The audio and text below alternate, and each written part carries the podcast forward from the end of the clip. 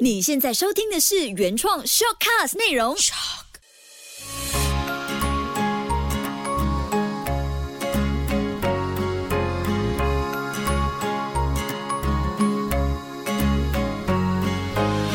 秋月的育儿天地。嗨，你好，我是秋月。我以前很常去想一件事哦，就是妈妈的功能，除了实际上你看到的日常运作，例如像是家务工作、接送孩子、填饱一家人的肚子之外呢，更重要的核心定位就是妈妈是家中的太阳。曾经有位老师和我说，妈妈就是家中情绪的 GPS，只要她露出笑容，能量饱满，孩子和家人都会随之起舞，家庭氛围呢也会特别的好。这样讲起来很简单。就成为家中太阳就好了，但真的很考验妈妈的 EQ，也从自己开始启动家中的 EQ 教养，这不容易呢。因为每个人其实都有情绪，尤其女人每个月都有好几天情绪波动会特别大。我自己本身会啦，所以呢，站在孩子面前，我们是要怎么样去不影响他们之余呢，同时又可以希望他们 EQ 可以够高，应付自己的情绪，也可以接住妈妈情绪波动时候，他们不火。火上添油，甚至还可以相互提醒和接纳彼此的情绪。那我觉得这才是 EQ 教养最美好的事，就是不一定是我们都要教会孩子要有好的 EQ 啊，要脾气够好，又或者是爸爸妈妈一定要 EQ 够好才可以来面对孩子，因为情绪真的是有高也有低，怎么样接住彼此才是最需要我们有共识和一起了解成长的事情。EQ 其实就是。情绪智商或是情绪管理的能力，按照心理学家彼得沙洛维，他会诊了心理学界对于 EQ 的看法。EQ 就包含了五项情绪处理能力：第一，了解自己的情绪；第二，妥善处理自己的情绪；第三，自我激励；第四，了解他人的情绪；第五，妥善处理人际关系。这五项情绪处理的能力呢，在和孩子交流之前，爸爸妈妈本身也要常。常帮自己练习一下，复习一下我们大人对于情绪管理能力的了解。那你听过罗密欧与朱丽叶效应吗？我们的人类情绪呢，就是会很容易的受到了生理激发状态影响。生理状态越强烈，也就是说你当时可能呃比较疲惫，或者是哦有一些事情困扰着你越来越强烈的时候呢，你的情绪感受也会特别的强烈。嗯，所以在和孩子面对情绪处理上，有一个很重要的原则哦，就是不要在疲惫或者是赶时间的情况下。去处理重要的教养课题，比方说，如果弟弟开的马，他要接近午睡时很困了，情绪开始出现不太稳定的状态，他自己也难控制的时候呢，又刚好和。狗狗就是 Kobe 嘛，争吵，这时其实就不是很好处理他情绪的问题的时候。通常呢，我察觉到这个情况出现，看看时钟，哦，差不多了，我就会让他情绪流动之后，就是哭过之后，他就会更好眠。然后等他醒来，再好好的，在他精神状态好、情绪又平稳的时候，跟他说一轮刚才发生的事情，应该好好的表达他的想法，而不是用哭闹来解决问题。一般上呢，睡醒的时候，他精神状态特别。也好，他很认真的可以听完，但可能不会马上就学起来。至少我们可以确保他潜意识里面听进去了。下一次当他想要启动哭闹的模式的时候，他会自己先 hold 一 hold 自己。当然，当他五岁时呢，妈妈也千万不要自己陷入自责，去想为什么孩子会哭闹，自己好挫败啊之类这样的想法。我们更应该是想想怎么样去接受孩子的情绪，再教会他怎么样去回应自己的情绪，这才是我们更需要用心去。做的事情，提升孩子的 EQ 可以透过两个途径来进行哦。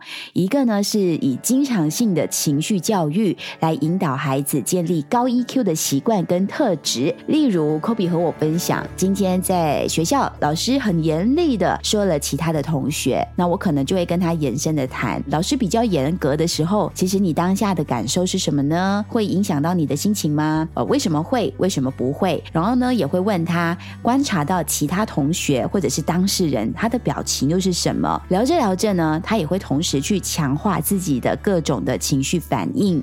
另一个途径呢，就是在孩子面临情绪事件的时候，适当的给予情绪辅导，让孩子能够从中学习成熟的情绪处理。像哥哥和弟弟。真的就是在某一个晚上，我们一起下西洋棋，弟弟呢就耍赖，他被哥哥吃掉的棋，他很不爽，他就直接用不爽的那个棋子呢丢回了哥哥。那哥哥也很不爽，就推翻了整盘棋。结果同一时间一秒大哭，就这两兄弟一起哭。你知道，作为妈妈的我，我那时候已经快要沉睡、快要收工的这种心情呢，必须马上就在开工，陪他们冷静去处理，然后再个别的对话，像是跟弟弟呢，我就跟他说：“你刚才这样子不认输的心态，用棋子来丢回哥哥是不对的，而且你应该是好好看妈妈跟哥哥下棋，而不是动手。因为那盘棋其实是哥哥约我下的，但是弟弟想学，我就让他去动手帮我移动，但是他有一点玩过头了。回到哥哥，我就跟哥哥说：刚才是弟弟不对在先，但是呢，你的反应把整盘棋推掉，让妈妈也没有办法继续玩下去。那妈妈其实情绪上也会很难过，但是妈妈看到你们这么大哭，也会更难过。所以你可以告诉我，你现在为什么要大哭？是不是因为你很生气？那这样子聊聊聊聊聊，再顺着他的情绪去做对话，他们两个其实就很快的就安静下来了。那最后呢，因为快睡觉了，所以我就丢下了一句话，比较正向的去引导他们情绪，就说下一次妈妈会很期待你们可以更好的来处理这样子一起玩棋的情况哦。那他们的情绪爆发也画上了一个句点，所以真的我们都要好好去善后处理孩子面临每一件情绪事件的时候呢，给出他们正向的引导。孩子的情绪感受其实真的没有对错，但情绪反应恰不恰当，就是我们爸爸妈妈更需要关注的事。有三个引导方向，在家中开始 EQ 教养这件事。当孩子呢懂得接纳自己、觉察情绪、调整情绪反应的时候，那就是他表现高 EQ 的时刻了。如果你觉得孩子 EQ 不够高，有三个引导方向，我们可以一起来试试看，开始 EQ 教养。第一个引导方向。情绪感受没有对错，以最常见的手足之争哦，我家常发生。像我刚刚有提到的，哥哥跟弟弟下一盘西洋棋，两兄弟就一起大哭。如果当时我直接怒骂哥哥：“你当哥哥的怎么没有爱护弟弟呢？怎么可以拿棋子丢回弟弟，还弄乱弟弟的棋盘？”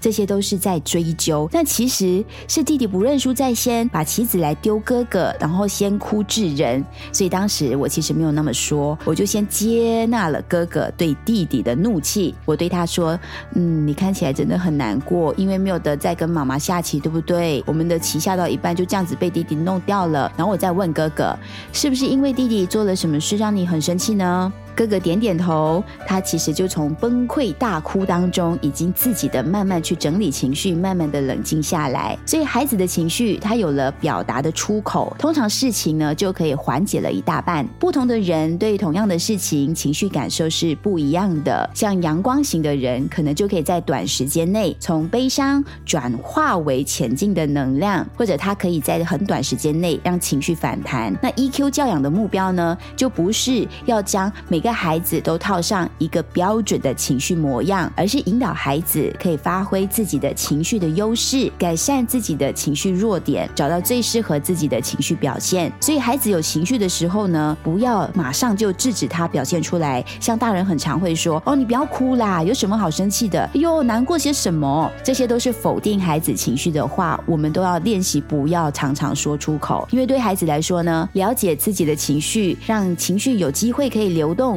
感受可以表达，反而是更加重要的事情。那如果你觉得孩子 EQ 不够高，有三个引导方向可以开始 EQ 教养。除了第一个方向，情绪感受没有对错呢？第二个引导方向也很重要，妥善的管理自己的情绪反应。当孩子了解自己的情绪没有对跟错，他要更容易的去觉察自己的情绪，要学会为自己的情绪找到出口的能力，才能够把情绪化为动力，避免因为。情绪带来的困扰和伤害，小朋友即使意识到自己的情绪，一时之间心情反应比较大，情绪难免会失控。当孩子冷静下来之后呢，和孩子讨论自己的情绪变化的反应，当他得到爸爸妈妈的支持和体谅，或者一起讨论寻找解决问题的方法，都是妥善管理情绪的一种方式。正向的情绪，像是快乐、雀跃、兴奋、轻松等等，这些都是生命意。意义的重要来源。但是负向的情绪呢，通常就是危机和困境的警告讯号。所以我们要怎么样让孩子感受正向情绪，也让他们学会安顿自己的负向情绪？这是需要我们大人在后天时期和孩子们一起成长跟面对。第三个引导方向，让孩子学会换个角度想。这点很重要，因为不仅是对自己的情绪上可以得到照顾，也对日常中的任何事情的看法更能够延伸到包容和接纳的生活姿态。换个角度想，要怎么样才能够让孩子学会这件事呢？好像也不是一句话说“哎呦，你就换个角度想”，这样一句话就能够点醒那么简单。所以爸爸妈妈可以尝试参考这三个执行的方式：情感上、认知上，还有行动上的改变，来让孩子学会。换个。角度想，我们可以用一些有趣的游戏，或者是素材，或是日常中发生的任何人事物，都可以帮助孩子体认到转换思考角度的意义。比方说，我们找一些好玩的图片，像是它看起来又像山又像海，可能倒过来看又像人又像老婆婆又像年轻的女生，那种好玩的图片呢，我们可以放出来跟孩子一起讨论，一起说故事。然后不同的角度，哎，他就觉得原来一张图片上面我就可以看到不同的切入点，换个角度。想也很好玩，或者呢，当孩子发生了一些让他非常生气的事情，我们也可以跟他讨论。其实你为什么那么生气呢？哎，你可以这样子想啊。我们就用刚才说到的三个条件，情感上，你是不是可以更加的宽容，或者用不同的情绪来做反应呢？是不是换个感觉你会更好？那第二个条件，认知上，我们可以跟他说，其实妈妈看到的不是这样，哎，我反而觉得哦，可能会是那样那样那样，就用不同的角度跟他说一些你看到的，你感觉到的。一些觉察，然后第三个条件，行动上就真的证明，哎，如果是这样想，我们是不是现在会感觉更好呢？那宝宝妈妈要常常这样跟孩子去讨论，因为当小朋友呢，他愿意开放心胸去听听别人的不同角度的解释跟思考点，他可能就可以很快拥有更多不同角度的观点来看待事情，还有自己的情绪。需要的时候呢，他自然就会能够换个角度想。这个从小跟孩子开始去讨论。真的很有用，因为当他小小的时候就知道可以换一个角度想，那他长大之后遇到任何事情，他就可以在短时间内自己转换，不会常常把自己逼到一个死角，情绪也没有办法走出来，